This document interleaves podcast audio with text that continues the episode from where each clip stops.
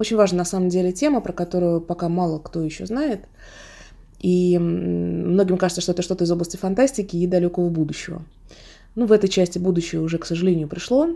И если вы не только бизнесмен, но еще и в какой-то степени блогер, то эта информация будет для вас очень полезна.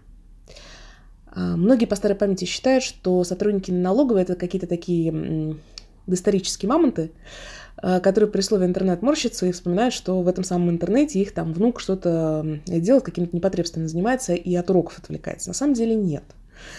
А, налоговики сегодня это такие уже достаточно молодые ребята, которые научились весьма активно использовать достижения IT-прогресса. И уже сейчас э, в нашей практике мы столкнулись э, с ситуациями, когда налоговики активно э, берут информацию из интернета. Какой именно? Например, сведения о фактическом местонахождении офиса. Они могут его взять с вашего корпоративного сайта, из блога и даже из геолокации в Инстаграме. Это как раз а, то, с чем мы столкнулись. Сведения о количестве и составе сотрудников тоже э, нужно очень аккуратно выкладывать в интернет, если вдруг э, вам есть что скрывать, скажем так. То есть, э, если есть сотрудники, которые не оформлены, то фоточка, как наша дружная команда весело проводит время в офисе, может вас э, слегка дискредитировать ну или что-нибудь из серии «Наш шеф-повар итальянец только вчера из Милана», собственно говоря, тоже намекает э, компетентным органам, что вполне вероятно, что этот замечательный итальянец еще никак не оформлен, но уже работает у вас в офисе, что может стать основанием для штрафа.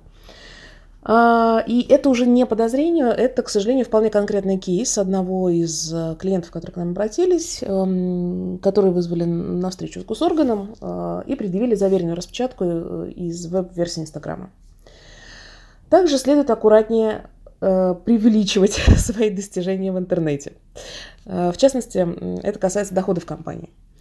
Очень многие пишут, мы перепрыгнули через планку в 3 миллиона выручки, э, имея, в общем, на самом деле 1300.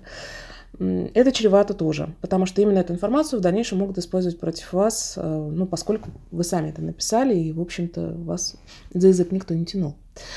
А стоимость товаров и онлайн-услуг – вот эти все знаменитые семинары, курсы, вебинары, консультации и так далее, и так далее, а также сведения о количестве тех, кто это все приобрел. Это тоже уже весьма активно используется налоговиками для того, чтобы определить э, налоговую базу, которая была, в общем, скажем так, закрыта от налогообложения.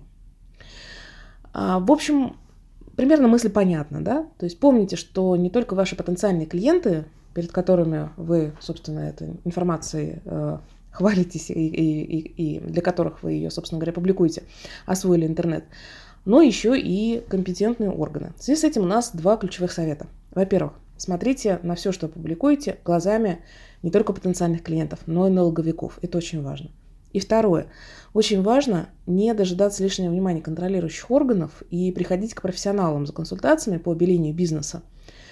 А, и причем важно это делать заранее. То есть, если к вам уже проявят интерес, и вы придете э, с вопросом, а как жить дальше, решить эту проблему профессионалам будет уже гораздо-гораздо сложнее, чем, собственно, предотвратить потенциальные э, конфликты и нарушения закона. Самое интересное, что неоднократно в своей практике мы сталкивались с тем, что вести бизнес, бизнес в белую – на самом деле не так дорого, как кажется. И у нас было уже несколько кейсов, когда на самом деле в белую оказалось дешевле и выгоднее, чем, ну, скажем так, не совсем.